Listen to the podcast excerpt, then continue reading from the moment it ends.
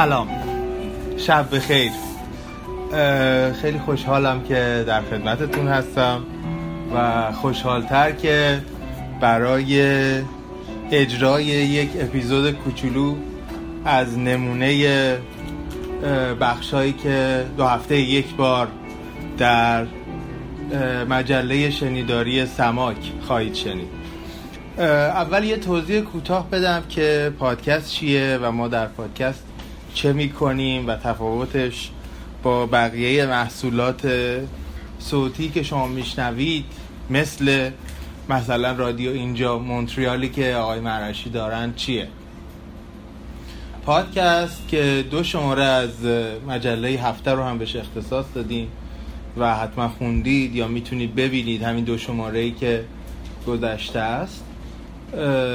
یک تکنولوژی جدیده به خاطر همه‌گیر شدن محصولات برند اپل و امکاناتی که iTunes میده این امکان رو برای کسایی که می‌خوان محصولات صوتی تولید بکنن ایجاد می‌کنه که بیان و یه پیوند یه لینک توی iTunes درست بکنن و وقتی که اون پیوند یا اون لینک در هر نرم افزار مربوط به شنیدن پادکست وارد میشه. همون محصول رو به شما میده. یعنی شما لازم نیست که حتما آیفون داشته باشید.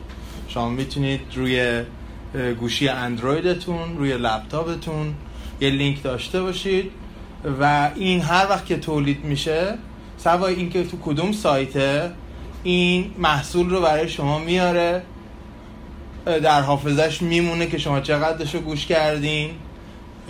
در حافظش میمونه که شما دوست دارید مثلا سرعتش رو بیشتر کنید. وقتتون کمه می‌خواید با سرعت بیشتری بشنوید. صداش براتون زیاده می‌خواید صداشو کم کنید. یا برعکس صداش براتون کم می‌خواید زیاد بکنید. تمام این امکانات رو به شما میده. از اون ور به تولید کننده نوعی مثل من این امکان رو میده که رفتار مخاطبم رو مطالعه کنم. کدوم بخش پادکست من شنیده شد کدوم اپیزود شنیده نشد کدوم نصفه شنیده شد. کدوم یه کاربری دوست داشت برای یه کاربر دیگری فرستاد. یک آمار زنده میده و ما دو طرفه می‌تونیم خیلی استفاده بکنیم از این. پادکست شنیدن و پادکست درست کردن توی کانادا یه بخش از فرهنگشونه. شما اگر که با آدمایی که زاده اینجا اصلا صحبت بکنید بیش از 60 درصدشون عادت پادکست شنیدن دارن. در آمریکا که سینما رفتن و مثلا این سینماهایی که سوار بر ماشین میرن توی محبت بازی میستن و هرچی دوست دارن دارن می‌خورن یا مینوشن و فیلمشون رو هم می‌بینن که میشه گفت جز فرهنگشون بوده از سالهای پیش و هنوزم هست. پدیده به این همه گیری رو در نظر بگیرید. در امریکا هفت برابر سینما پادکست مخاطب داره. نشون میده که مهمترین رسانه امروز دنیاست. خیلی ساده. و پادکست از پادکست های سه دقیقه ای داریم تا پادکست پنج ساعت. بسته به موضوع. من در مجله شنیداری سماک با کمک دوستان می‌خوایم یه جایی درست بکنیم برای گفتن و شنیدن از ادبیات. سه بخش داره. هر اپیزود ما هر قسمت ما یک پورتری شعر داره یک ادبیات کاربردی داره و یک یاد که اون یاد معمولا مال افراد درگذشته است. امروز خیلی کوتاه و یک نمونه از اون پادکست رو برای شما اجرا می‌کنم و امیدوارم که ما رو بعدا از روی سایت سماک اگر که برین سماک.ca که سماک اون صدای آش با دو تا A یعنی S A M دو تا A و یه دونه K سماک.ca اگر که تشریف ببرید اونجا تمام راه های گرفتن محصولات سماک از جمله پادکستش هست. با این مقدمه از شما اجازه می‌خوام که بین 15 تا 17 دقیقه یک اپیزود کوچولو رو برای شما اجرا کنم. که البته اپیزودهای اصلی ما 50 و چند دقیقه هستند توی آیتیونز. ولی امشب کوتاه کردیم به ضرورت مجلس.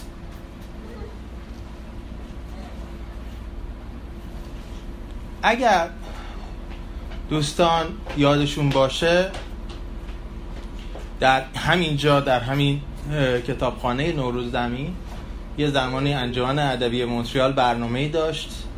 که سخنران تشریف نیاوردن و من به جای ایشون آمدم و راجع به اخوان صحبت کردم. اون رو می‌ذارم بعدا روی سایت سماک و توی تلگرام سماک. تکرار نمی‌کنم حرف رو. یه شوخی کردم با مخاطبان اون روز. گفتم این مهدی اخوان سالس این پسوند سالسش بیجان نیست چون خیلی سگانه ها تو زندگیش تو شعرش تو آثارش سه زیاد پیدا می‌کنه. راجع به سه ها اونجا صحبت کردم.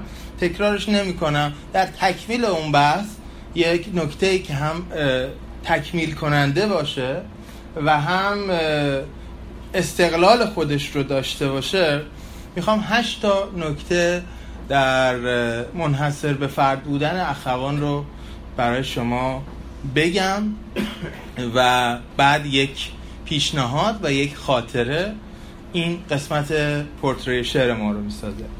آقای دکتر شفیع کدکنی که دکتر یلمه های عزیز ازشون یاد کردن و مهمترین پژوهشگر ادبی دانشگاهی در دوره معاصر هست نه به خاطر اینکه خیلی شاگرد تربیت کرده نه به خاطر اینکه خیلی کتاب نوشته نه به خاطر اینکه خیلی مقاله نوشته اونا همه دلایل بعدی هن. به نظر من اصلی ترین دلیلی که دکتر شفیعی گدکنی رو منحصر به فرد می‌کنه و اختلاف زیاد از همه ادب پژوهان عصر خودش قرار می‌گیره مفهوم ساز بودنشه. یعنی به سادگی همین بحثی که ما توی کاربردی کردن داریم با به دست دادن یک مفاهیم خیلی ساده ولی عمیق امکان میده به ما که توانمند بشیم در فکر کردن و در تحلیل کردن متنی که باش رو هستیم.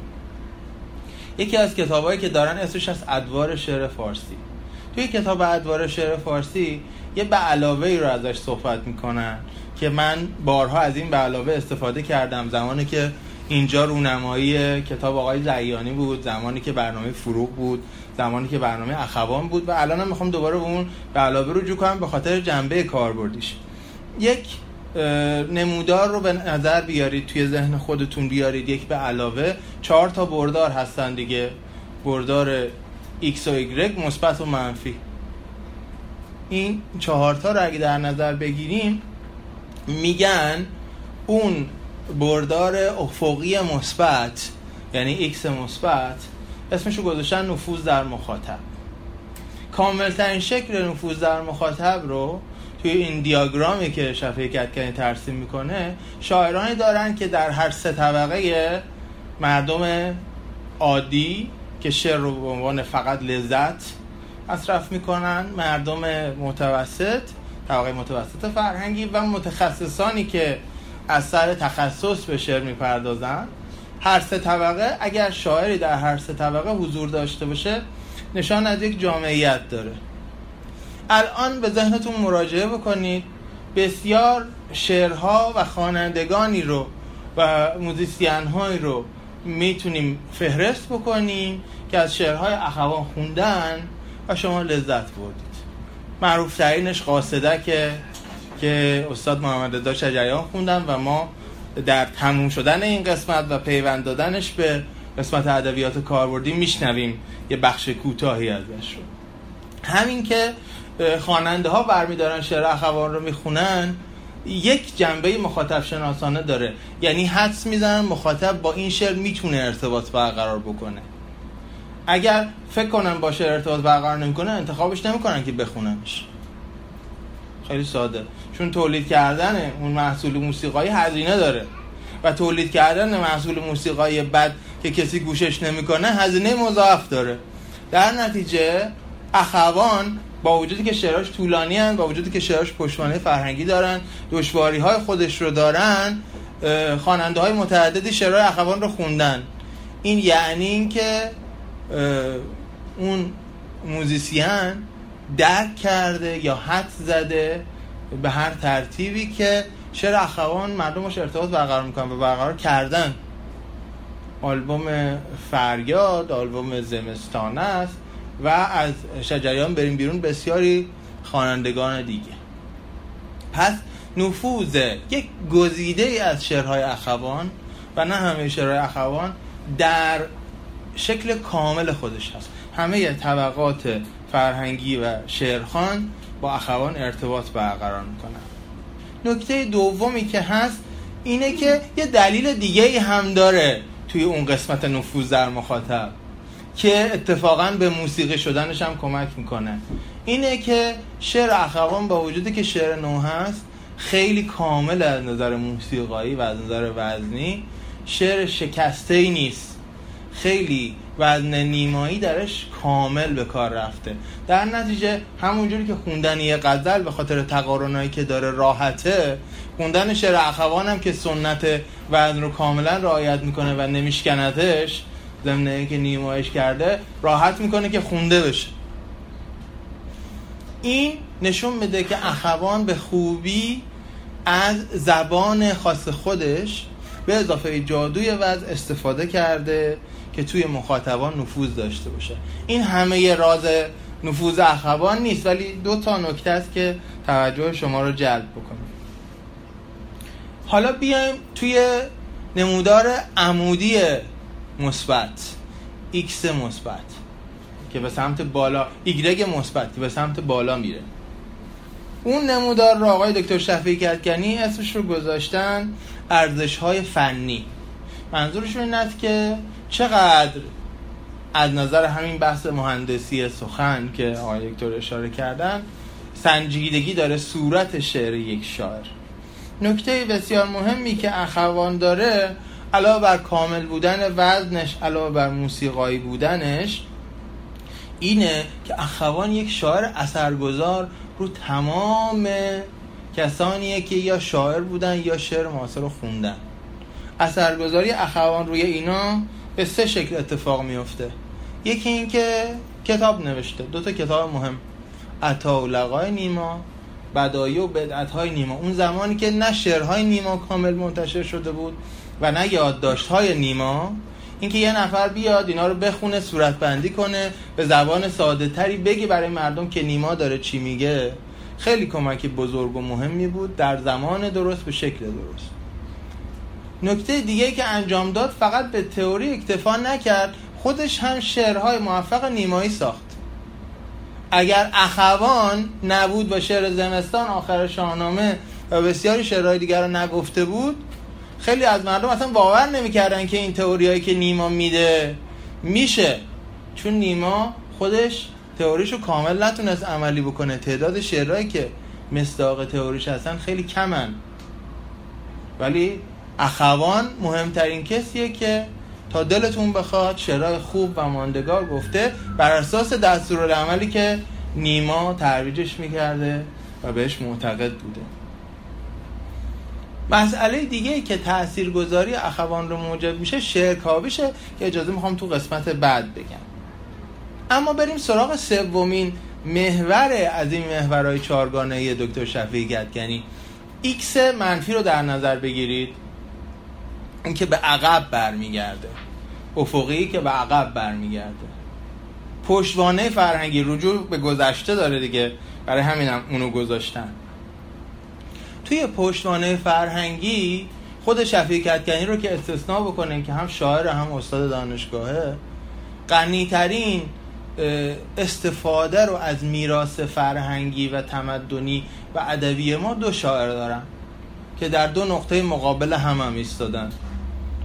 میراث ایرانی در شعر اخوان تجلی کرده و میراث غربی در شعر شاملو اونقدر که شما اسطوره های غربی رو در شعر شاملو پیدا می‌کنید همون مقدار اسطوره های ایرانی چه ایران پیش از اسلام چه اون مقداری که به زیست جهان بعد از اسلام اومده رو در شعر اخوان پیدا می‌کنید. پس یک ارزش مضاعف فرهنگی هم شعر اخوان پیدا می‌کنه و ممتازش می‌کنه این مسئله.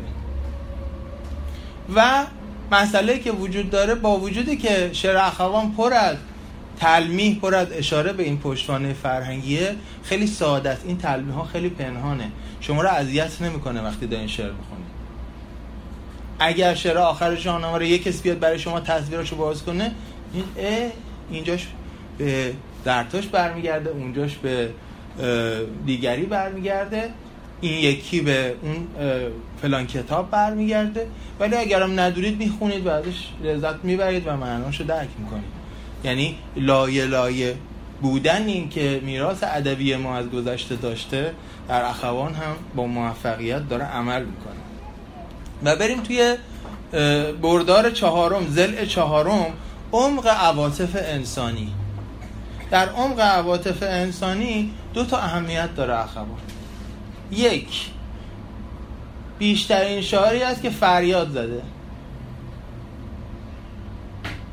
برین بگردید ببینید کسی بنده اخوان فریاد زده.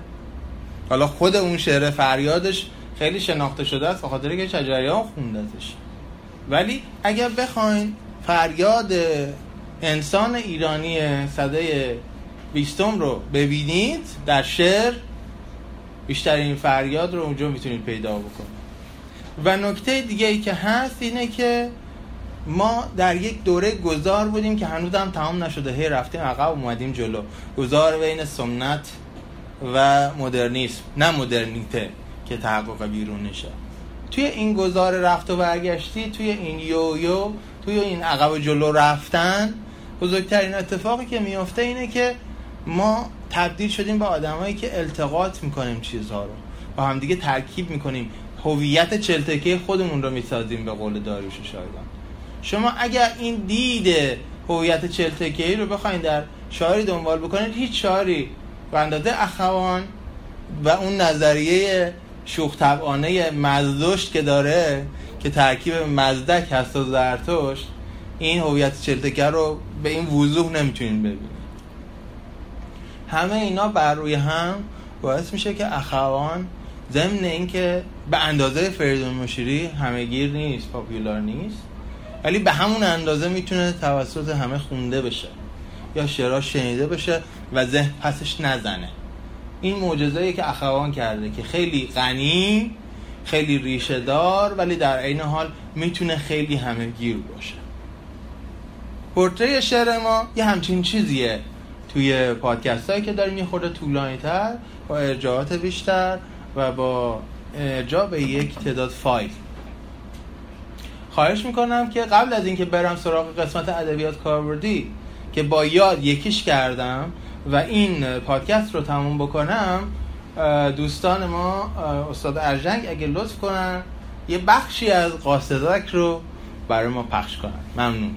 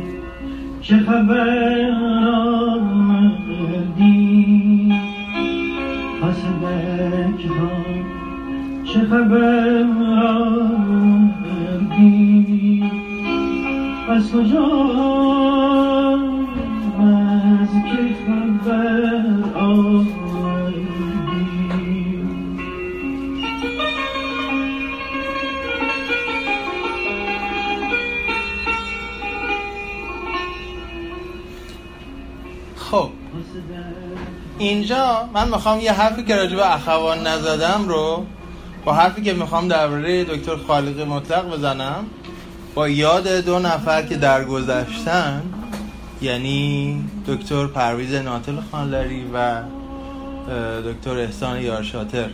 همه رو یکی بکنم. اگر که توی پادکست اصلی بود سی دقیقه می‌شد صحبت کرد راجع به اینا ولی الان به هر کدومشون یک دقیقه می‌رسه چهار دقیقه. حالا قصه چیه؟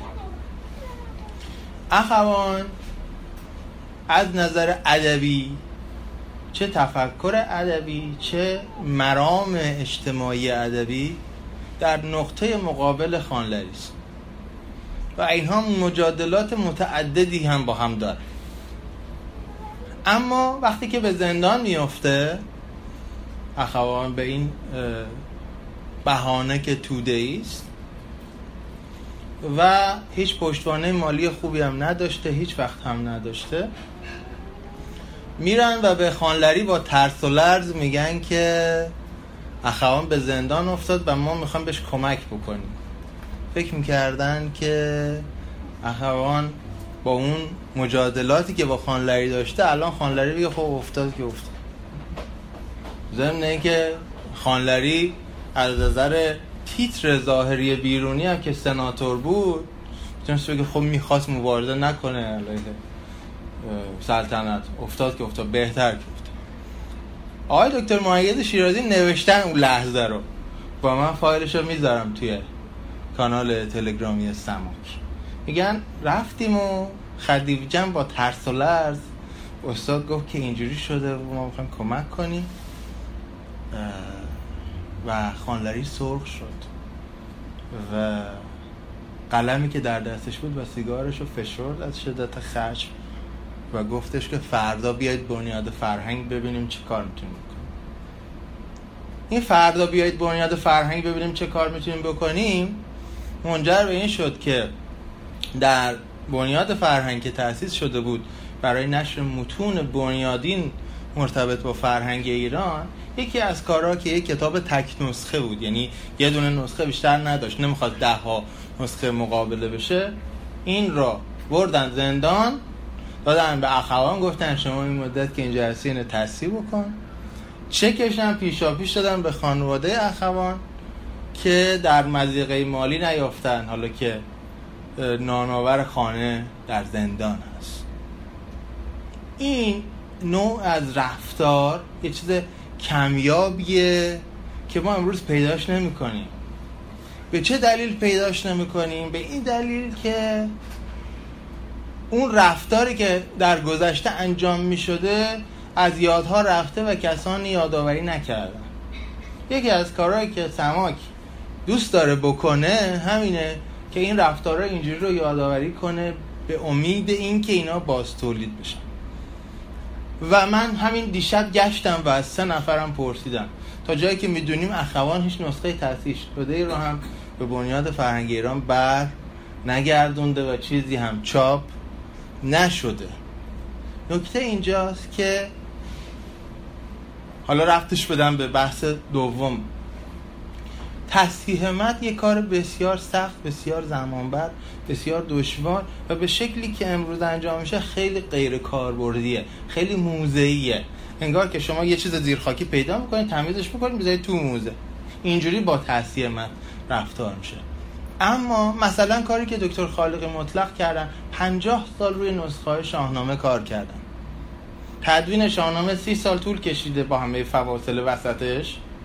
ایشون 50 سال رو تحصیلش داره کار می‌کنه.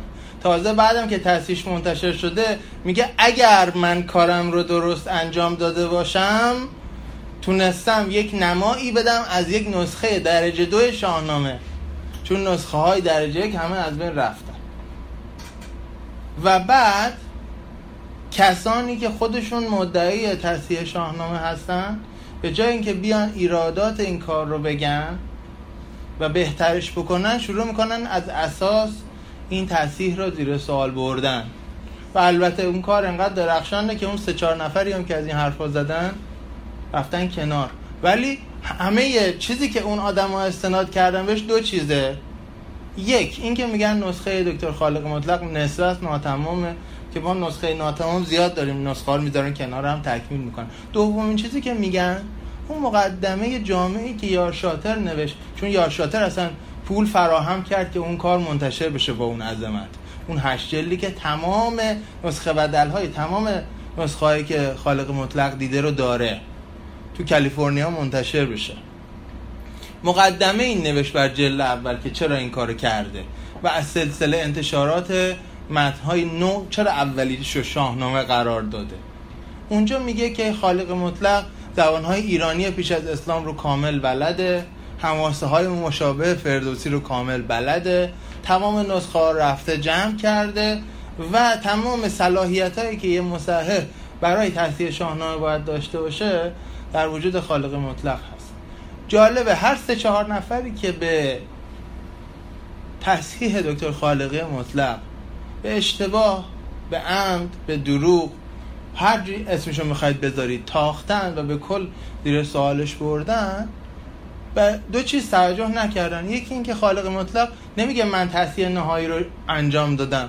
هر جا چیزی نوشته و گفته گفته من یک تصحیح یک کم بهتر از بقیه تصحیح ها انجام دادم و اصلا فکر نمی کنم تصحیح نهاییه.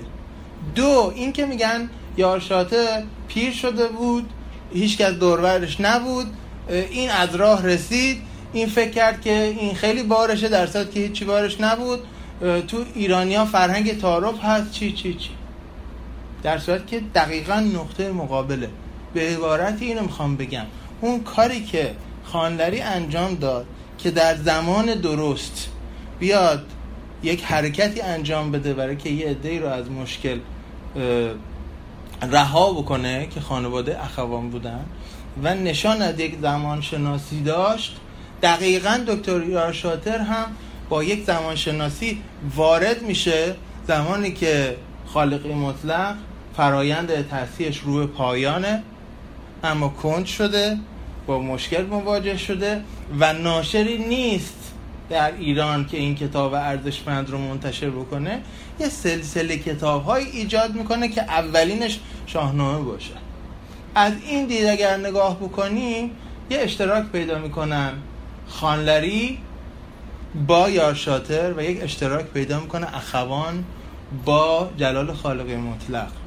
اینه که هر دوشون شایستگی هایی داشتند هم اخوان هم خالق مطلق که اگر کسی نبود این شایستگی رو ببینه به فعلیت در نمیومد و به اون نتیجه که امروز هست نمی‌رسیدیم.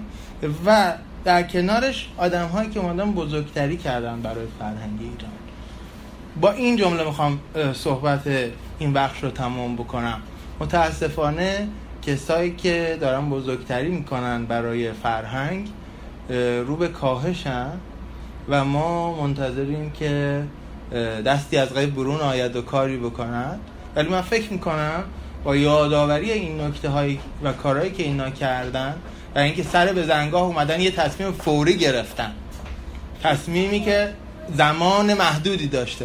در زمانش تصمیم گرفتن من فکر می‌کنم و خوشبینم که با این یادآوری ها ما بیشتر و بیشتر داشته باشیم. همچین نگاه و همچین روی کردیم ممنونم که پادکست کوچولوی ما رو شنیدین و امیدوارم که دو هفته یه بار شکل کاملترش رو دنبال بکنید در تلگرام یا در پلتفرم های دیگه که پادکست داره. شبتون بخیر. و من از موجی دعوت می‌کنم که بیان و قسمت اول برنامه رو تموم کنیم. چکر